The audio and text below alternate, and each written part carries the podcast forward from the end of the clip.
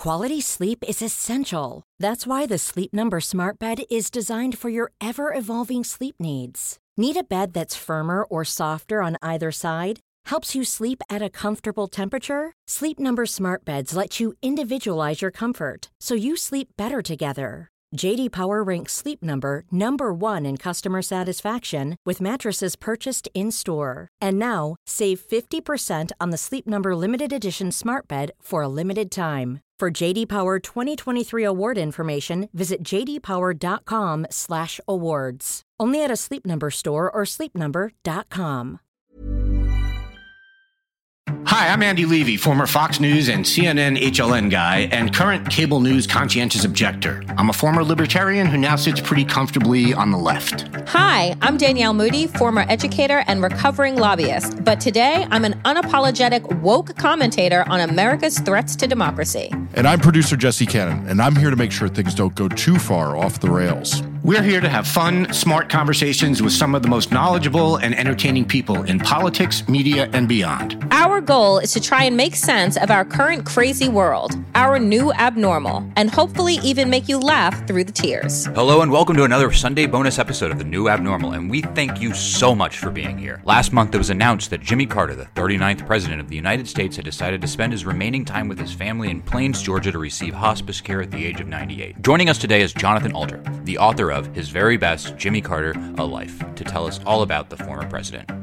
But first, let's have some fun. Are you guys ready to listen to some clips? Hell yeah. Yeah. Okay, so we all hear about the supposed safe spaces us Democrats need. But triggered snowflake Ron High Heels DeSantis is trying to not let people wearing Trump merch into his book events or uh, safe space, fearing their wrath. So let's listen to the security guard deal with Trump fans. And they went that long, would they have to be surprised? Yes. Why? Because. Because of what you're wearing? Because they told me to say anybody wearing Trump has to go right now. Oh, yeah, we should put During the free signage. speech. During the signage. Free Okay, speech. uh, I'm I'm sorry guys, I have to call LPD now. That's fine. There you go. That's all right. That's Okay. Free speech. Okay, okay, okay, look. Look. I understand Defend DeSantis. I understand for us, the please. impulse of not wanting to be around people wearing Trump gear. Mm-hmm. Mm-hmm. So I get it. But yeah, it that's pretty funny. like, first of all, Mr. High Heel White Boots, it is really something. Their projection of their masculinity, right? They're so fucking tough. Talk so tough, but Ron DeSantis, who is turning Florida into an entire fascist state, can't bear, he has to cover his little delicate eyes from seeing anything that says Trump on it.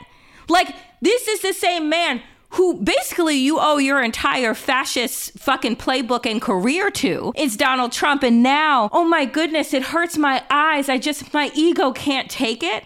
These are the same motherfuckers you're trying to court.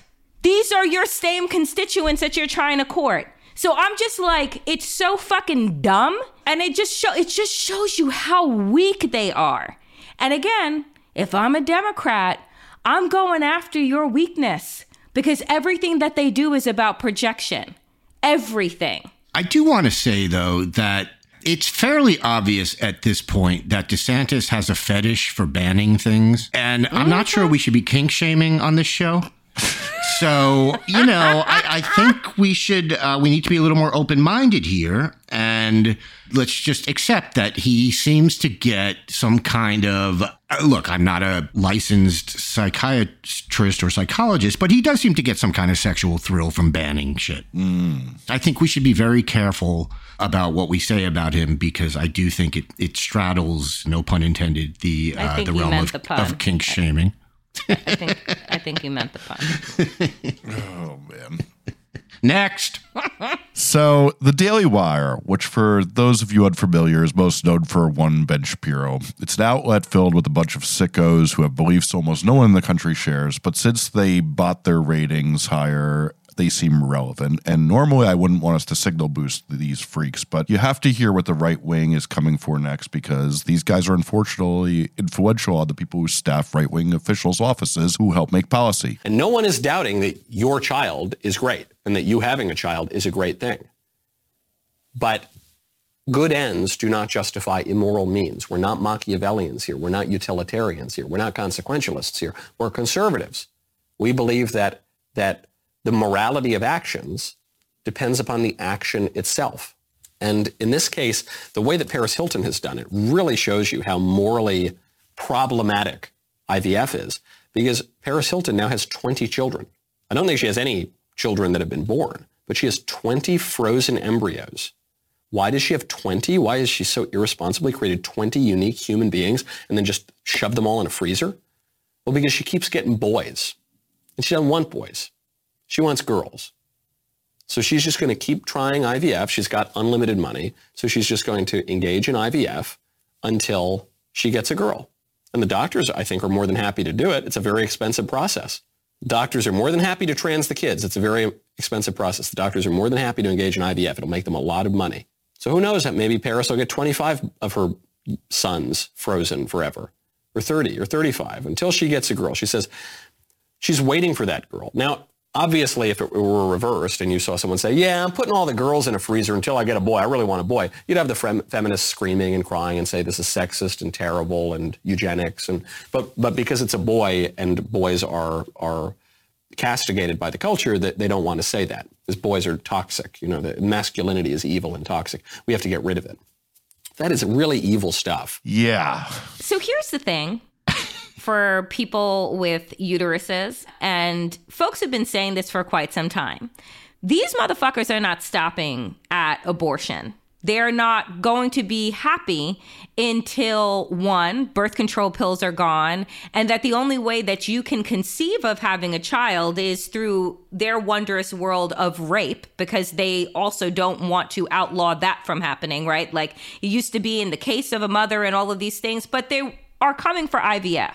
They're coming for every which way that people are able to form the families that they want. So now, for those that want babies, they don't want them to have them in the way that you want to have them or can have them. So the audacity that you're going to go after people who are so want a child, so want to expand their family to go through a brutal at times fertility process in order to make that happen. Now you want to come and rob people of that option.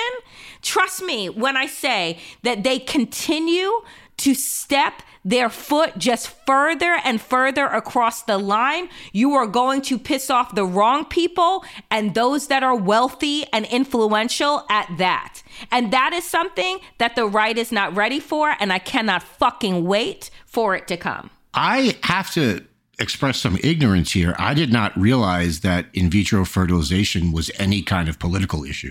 yeah, yeah. And that's always the thing is that they'll go one step further the second you give them an inch. I mean, again, I, maybe I'm just ignorant. I've never heard anyone come out and say that in 2023 anyway, come out and say that IVF is immoral? Because they think it's unnatural. It wasn't God's way. Neither were their limp dicks, but you don't see them trying to ban a Viagra. no, it's a, it's a fair point.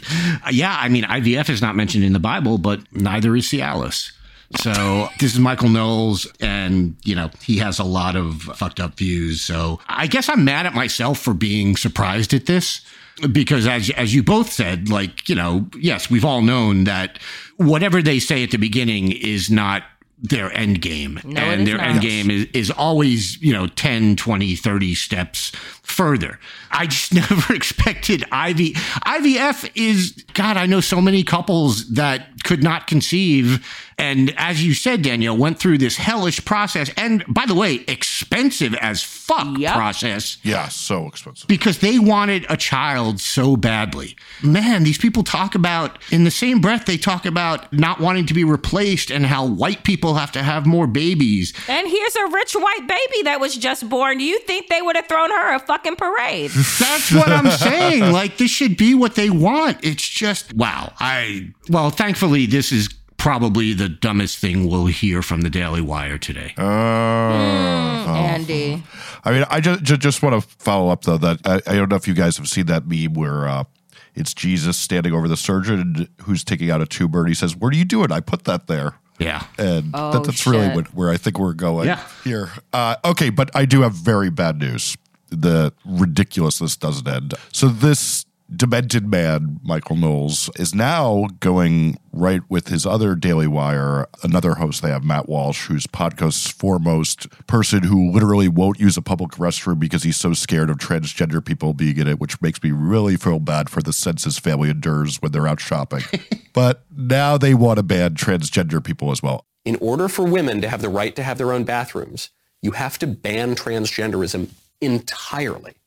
You can't just ban it for the kids. It's got to be entirely. In order for women to be able to have their own locker rooms at the gym, you have to ban transgenderism entirely in order to protect businesses from having to participate in weird occult sexual rituals like the transgender transition. You have to ban transgenderism entirely. I love this bill because it is so much more aggressive than the other bills we've seen. The other, I don't mean to knock the other governors and the other state houses. They've done a great job laying the groundwork, the groundwork rather. But this bill goes much further, and it reminds us of a truth in politics that Republicans all too often forget. You're either on offense or you're on defense. You're either making gains in the culture or you're losing ground in the culture. There's no standing still. There's no status quo. There's no neutrality. And what the conservatives have screwed up on for at least 50 years now, probably more, is the libs make some crazy aggressive play, and then we try to dial it back by about 5 to 10%. Or worse, we try to slow it down by about 5 to 10%. So, so the libs attack the family through feminism, the fundamental political institution. They claim that men and women are basically the same. That takes the culture pretty far to the left, and then conservatives try to mm, they try to inch it back a little bit, but not by the by the time they're even thinking about inching it back, the libs push forward with the normalization of other sexual practices, gay rights, among other things. And then, by the time the conservatives are trying to dial that back, the libs have, they've lurched much further to the left. They're trying to redefine marriage now. They say redefine marriage. Well, I don't know. I guess we could come to some kind of terms with a civil union. And by the time you say that, whoop, they've lurched even further to the left. Now they're saying, actually, we've got transgenderism. Actually, now a man can become a woman. A man can become a woman. Okay, but but maybe we shouldn't do it to my. By the time we say that, whoop, oh my gosh, we're now we're all the way off the screen because now they're trying to trans the kids. And there are many conservatives now who are saying, look, if you want, if you're a man and you want to put on a dress, that's fine, but just don't do it to children. Just don't make me pay for it. No, the the only way, even to stop there, even if all you want to do is stop where we are right now, the only way to do that is to push so aggressively in the other direction that you're trying to take back ground that we ceded years ago, decades ago. Kansas absolutely leading the way. Love it. Yet again, you know, when we say that the end game is is never what they first aggress on, here's more proof. Yeah, and we all knew this. I mean, we all knew. Look, everything. Anytime it's about the kids, that is a cover for where they actually want to go. It's never about the kids. This, I mean, this is a clear example of it. But yeah, they want to ban quote unquote transgenderism. And they always have. All these people who, you know, are constantly referring to the left as snowflakes and all this stuff, they are scared of their own fucking shadows. Come on. Anything that, you know, makes them even the slightest bit uncomfortable, which by the way, they shouldn't be in the first place, but anything that makes them even the slightest bit uncomfortable, they immediately leap to, we have to ban that. We have to make that illegal. That can't be allowed. And it's just, I mean, these are the most fragile people possibly in the history of the planet. And they just cannot bear to think of a country that is not like it was in the 1950s or the 1850s or the late 1700s or whatever time they want to pick. I, fuck, half of them seem to, you know, I think they would have been most comfortable in like the 1300s. It is absolutely unbelievable how fucking fragile these people are. But yeah, this, see, this, unlike the IVF thing, this is not a surprise. And this is exactly what they've wanted from the beginning. And that was very, very clear. And they, I guess, sort of politically smartly tried to make it an issue about kids, but it was never that. And it has always been this. Here's what I'm going to say the reason why trans people are so fucking vital right, to the Republicans' crusade against uh, wokeness, the crusade against, you know, LGBTQ plus people is because transgender people refuse to live a lie, right? They refuse and have the courage not to fucking conform, right, to the way that society has told them that they should be, right? When you see a bold, ferocious, amazing trans person living in their truth, doing nothing other than that, that in and of itself is an affront right? It is an affront to patriarchy. It is an affront to white supremacy. It is an affront to the lies that they have been filling our heads with since we come out of the fucking womb and they put a blue or a pink hat on us. And so, what has happened in our country is that people for Republicans, right, and their level of comfort have become too free. That people recognize that gender is a fucking construct, that we don't live inside of a binary, and that it's a part of a larger capitalistic patriarchy scheme to keep control over people. And so, what do you do when people start to become more free? You ban their right to bodily autonomy. You begin to ban their ability to tell you who they are as opposed to who you want them to be. That's what they are doing. And that's why people need to fucking connect the dots and not get sidetracked by these conversations about drag queens and fucking M&Ms and all of this bullshit. Because at the end of the day, it is about control. And what trans people represent and what queer people represent and black people represent and people of color represent are people that have decided and choose and fight for their ability to have autonomy against a system that was built to oppress them. So fuck all of them, honestly. Because I they they don't have remotely as much power, backbone, and strength as trans people have in their fucking pinkies. Uh, amen to that. You know, you do have to feel a little bad for them. They're still adjusting to the fact that women are allowed in the workplace. Not for long. so all of these other things just make it more difficult. I want to say one more thing because we hear a lot these days about how conservatism is the new punk rock. I see that quote everywhere. And it just it is amazing to me that the same people who think that they're the new punk rock are the same people who want to do things like ban transgender people from existing. And also, like, these are the people, by the way, who say that conservatism is, is the new punk rock while they're on their book tours at places like the villages.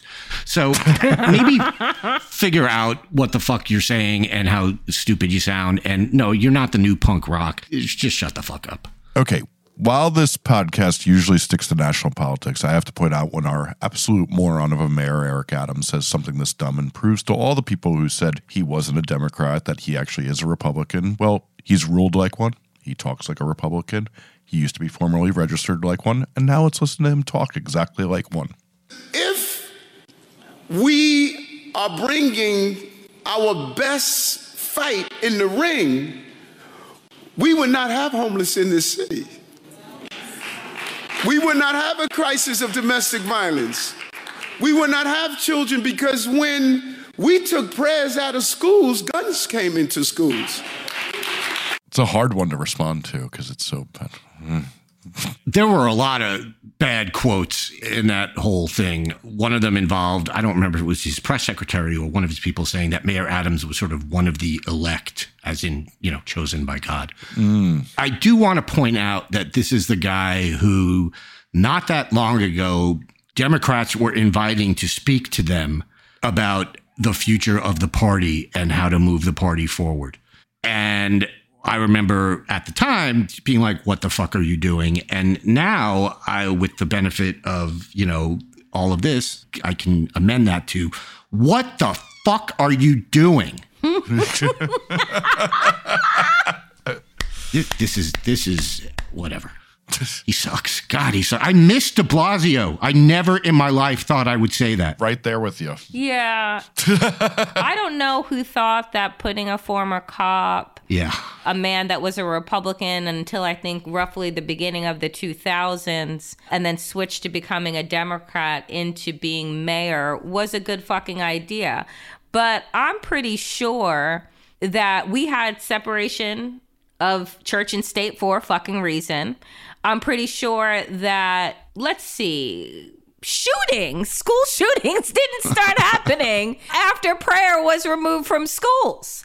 I'm pretty sure that happened after, you know, we let the ban on assault rifles kind of fade into the sunset and then decided to do nothing about that. So when they equate, oh, it's God that's going to stop a motherfucking bullet as opposed to legislation, then you, sir, should probably go maybe to seminary and get the fuck out of office and go someplace and pray about it as opposed to putting policy agenda together about it, which you're not doing a very good job of. I mean, maybe he'll be a one term mayor. That seems to be trending. God, that would be nice. So who knows? Danielle, I have bad news for you because sometimes people are like, oh, well, maybe he misspoke a little. He said, in retort to you, don't tell me about no separation of church and state.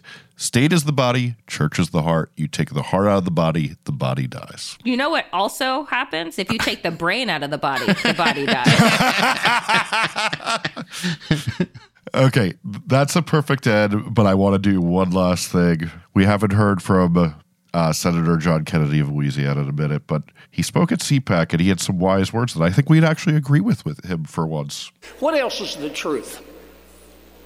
The truth is that God is great, beer is good, and, and the United States of America is star spangled awesome. Hell yeah, brother. what are we agreeing with here? I don't drink beer. No. Beer's good. Be- okay, I'll take your word for it. University of Virginia Law School graduate. They should lose their accreditation.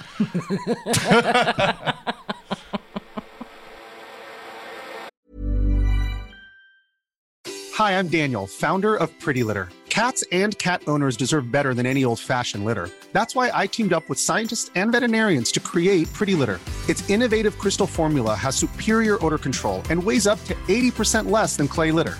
Pretty Litter even monitors health by changing colors to help detect early signs of potential illness. It's the world's smartest kitty litter.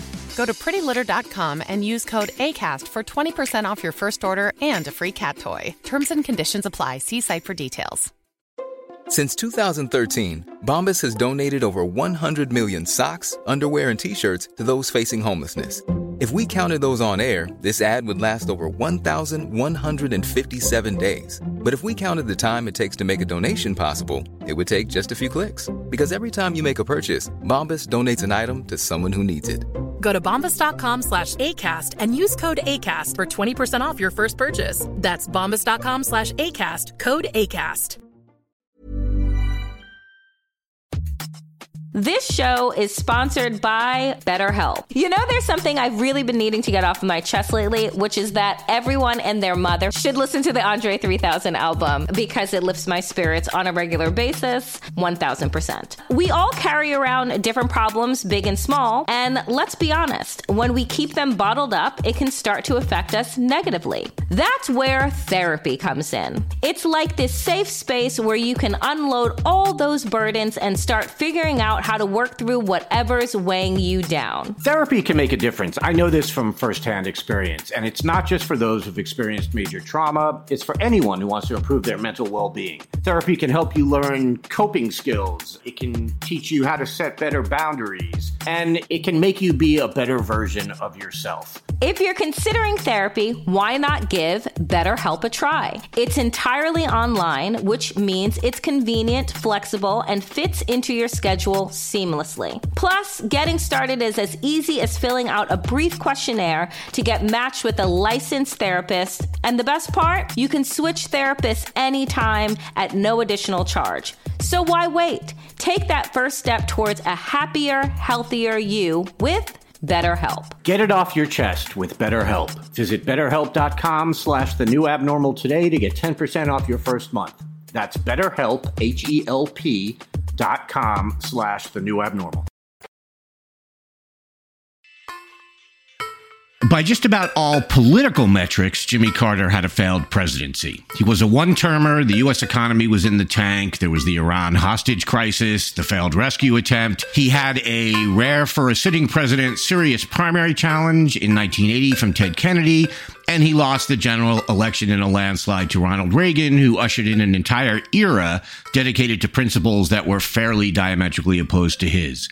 But what he didn't have by any metrics was a failed life. Joining me now is the author of the 2020 book, His Very Best, Jimmy Carter, A Life, and MSNBC political analyst Jonathan Alter. Jonathan, thank you so much for being here. My pleasure. So, in my intro, I said that by political metrics, Carter had a failed presidency. But in your book and numerous other places, you have made a very compelling argument that he actually had a lot of substantive presidential successes and that we do both him and history a disservice by constantly referring to him as a quote unquote failed president.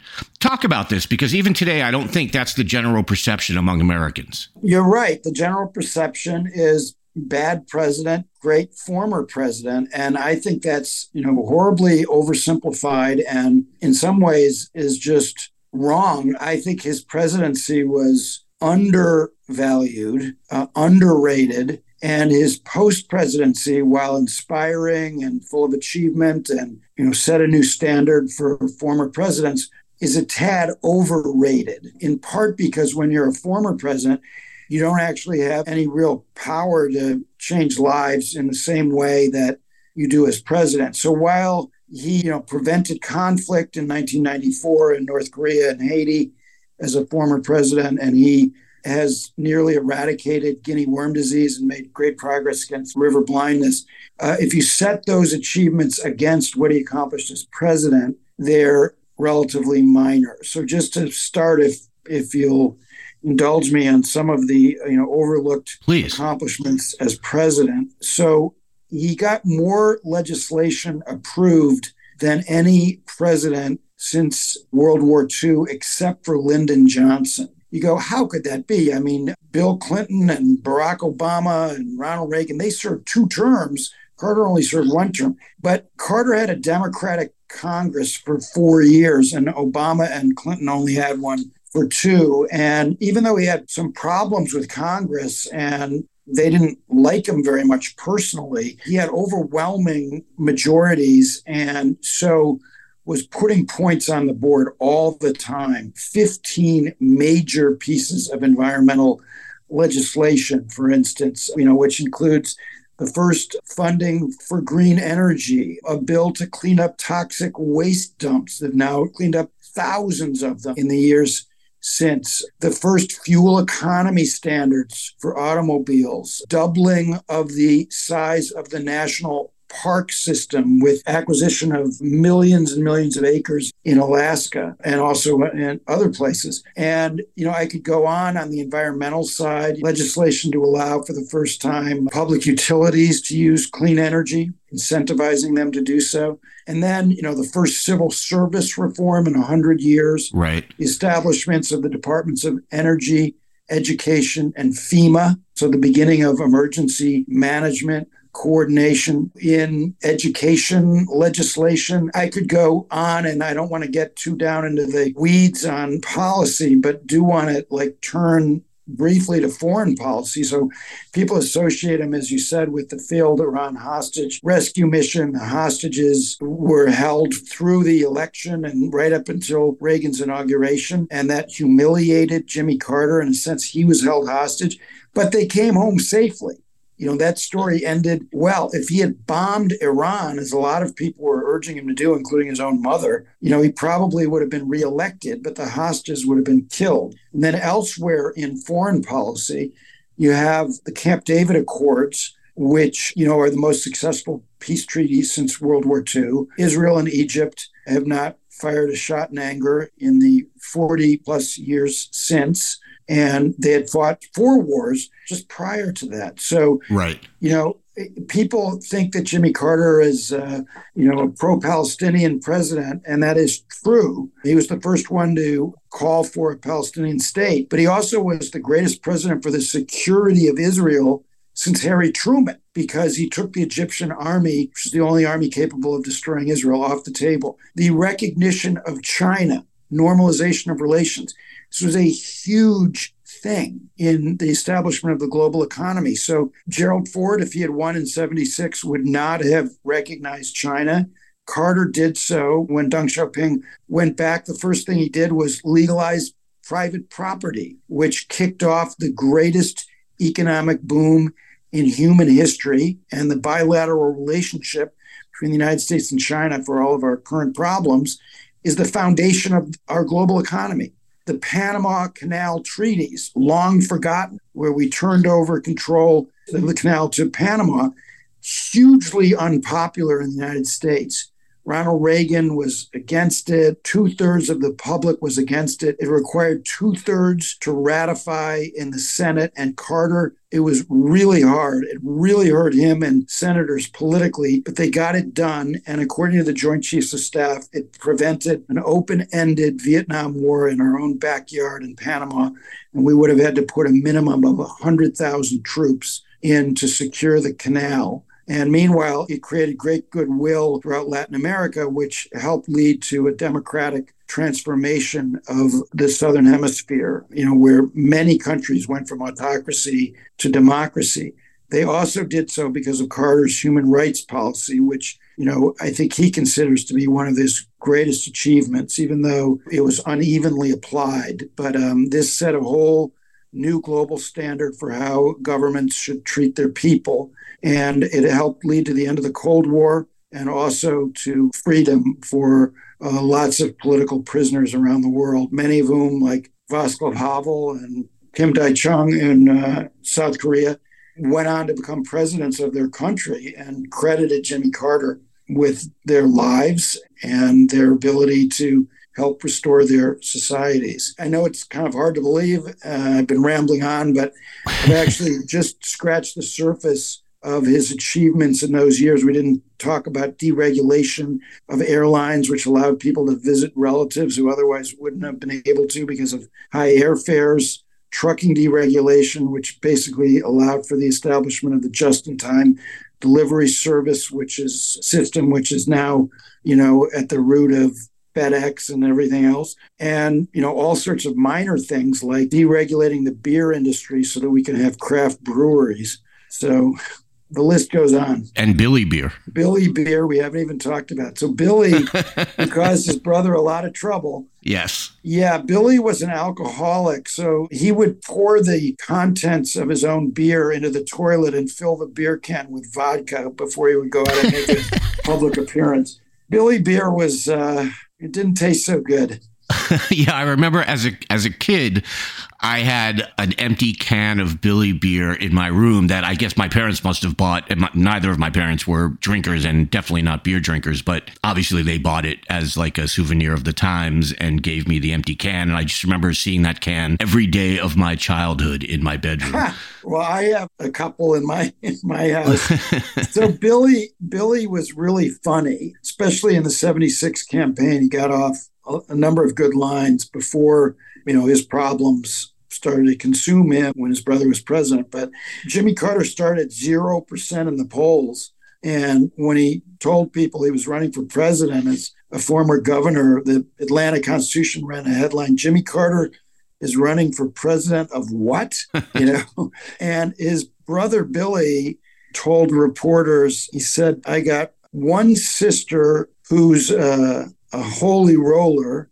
I got a mother who joined the Peace Corps when she was in her late 60s. I got another sister who rides with the Hells Angels. And my brother thinks he's going to be president of the United States. I'm the only normal one in the whole family.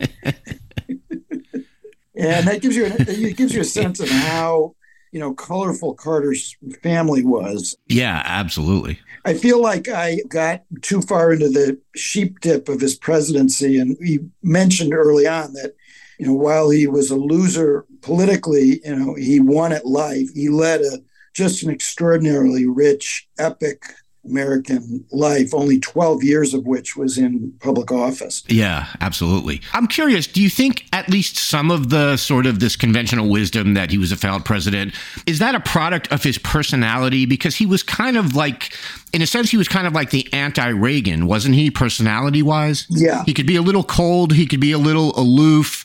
He was maybe too honest with the American people about certain things.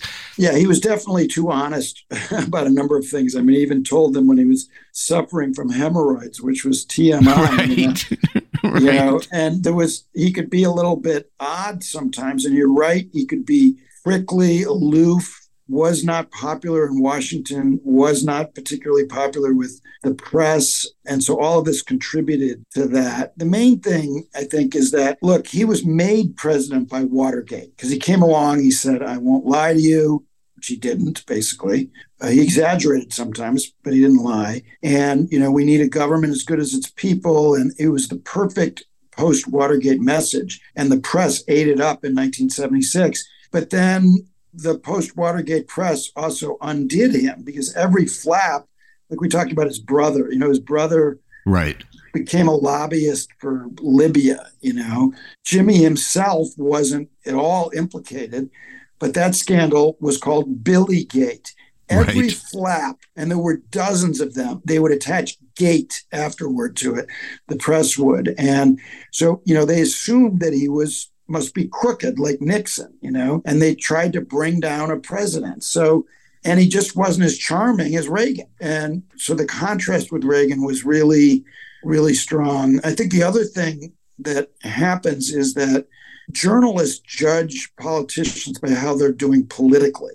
Historians need to judge political figures by how they change the country. So these are just, you know, two different lenses to look at our politicians through. And and so I just concluded that he was a political failure, but a, a far-sighted success. And we haven't even talked about climate change and the Yeah, other sure. things where he was like just way ahead. Well, I want to jump a little bit here. As you pointed out earlier, we talk a lot about his post presidential period, and we focus on things like his work with Habitat for Humanity and the building of houses. I think that's sort of the iconic image we have of Jimmy Carter now is him building a house. And things like that were legitimately fantastic. I'm, I'm not downplaying them. But I want to ask you about something that happened more recently. He put out a statement after George Floyd's death and the protests that followed. And in that statement, he said that since leaving the White House, he and his wife, Rosalynn, had seen that, quote, silence can be as deadly as violence. And he went on to say, people of power, privilege, and moral conscience must stand up and say no more to a racially discriminatory police and justice system, immoral economic disparities between whites and blacks,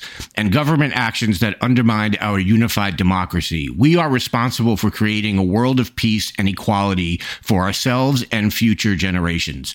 I mean, my God, what a statement from a former president. So there's so much that's interesting about that. First, just very briefly on Habitat for Humanity. I worked with Jimmy and Rosalynn building a house in Memphis in 2016. And my hat's off to what they did for Habitat. Uh, Once a year, they would go all over the world and spend a week building a house. But in truth, he never ran Habitat for Humanity. He was chair of the board for a while, but Right. you know, his main thing as a former president is the Carter Center. Yes. So I think people assume that Habitat is his organization, and it's not. But it, nonetheless, he did a lot to put it on the map. He took a bus as a former president. He took a bus all the way to New York for their first an overnight bus. Can you imagine a former president doing Yeah. that? Another former No. president to build uh, rehab a building on the um, Lower East Side of Manhattan, and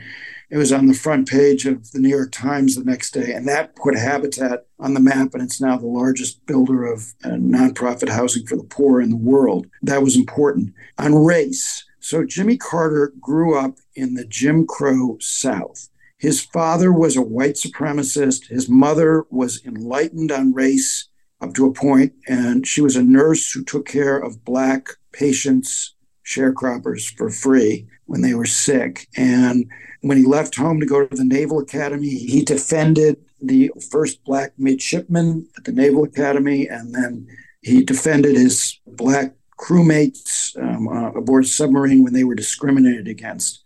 And he quarreled with his father about his father's rancid racial views, which were all too typical of white Southerners of that generation. But then when he got home in 1953, his father died and he came home, take up his civic activities and run his business and eventually go into politics. And through that period, after Brown versus Board of Education, when white terrorism surged in the South, Jimmy Carter ducked. And he was not a part of the civil rights movement because he was ambitious in politics. And as he told me at one point, he said, I could either be governor of Georgia or I could be an outspoken supporter of civil rights. And I decided to be governor of Georgia. And he actually pandered to segregationists to get there in 1970 when he was elected governor. Then, on the day of his inauguration as governor of Georgia in 1971, he says in his inaugural address, the time for racial discrimination is over. And all of the segregationists who had voted for him felt he was betraying them. And the black voters in attendance watching, they were incredulous. They couldn't believe he had hmm. said this. And he went on to integrate Georgia state government, appoint black judges, senior black staff, hung Martin Luther King's portrait in the Capitol, became very close to the King family. And, you know, eventually that led to this statement that you read. So this is a man who spent the second half of his life making up for what he right. did not do in the first half. So he knows firsthand that silence is violence because he was silent. Right. And the, the lesson of that that he's trying to convey to people and that I discussed with him, and it's a very uncomfortable subject for him. But the lesson is it's never too late. It's never too late to come to the side of racial justice. And he admitted grudgingly in my conversations with him, and I quote in the book, I quote his kind of grudging admission that he was late, late to his awareness of the extent of what was happening to Black Americans. So he, he grew up steeped in this racist society and rejected it early on, never said, never quoted saying anything racist himself. Right. No evidence he ever used the N word. But everybody in his family did, including his sainted mother, who was otherwise so enlightened. Right. So this is a very complex and really quite fascinating period of his life. He's from Plains, but the county seat of Sumter County is Americus. There was serious racial unrest, as it used to be called, in Americus in 1963 and 1965. Tom Brokaw made his reputation coming down from Atlanta, where he was a local reporter and covering it. And you had literally the sheriff, who Carter at the time was friendly with, and he made Bull Connor look like a nice guy. Martin Luther King described him as the meanest man I ever met.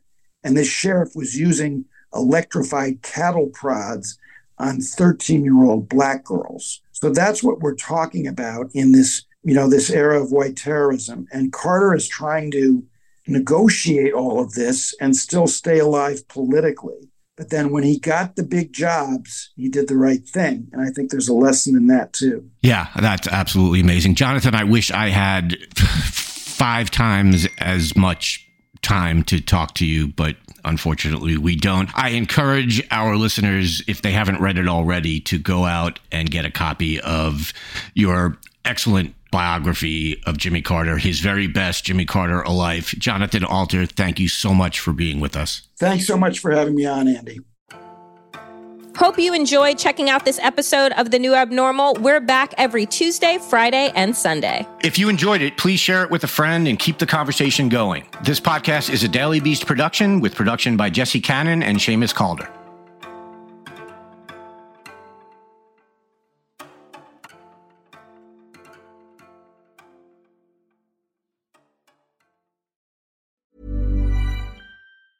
Hi, I'm Daniel, founder of Pretty Litter. Did you know cats tend to hide symptoms of sickness and pain? I learned this the hard way after losing my cat, Gingy. So I created Pretty Litter, a health monitoring litter that helps detect early signs of illness by changing colors, saving you money and potentially your cat's life. Pretty Litter is veterinarian developed, and it's the easiest way to keep tabs on your fur baby's health right at home. Go to prettylitter.com and use code ACAST for 20% off your first order and a free cat toy. Terms and conditions apply. See site for details.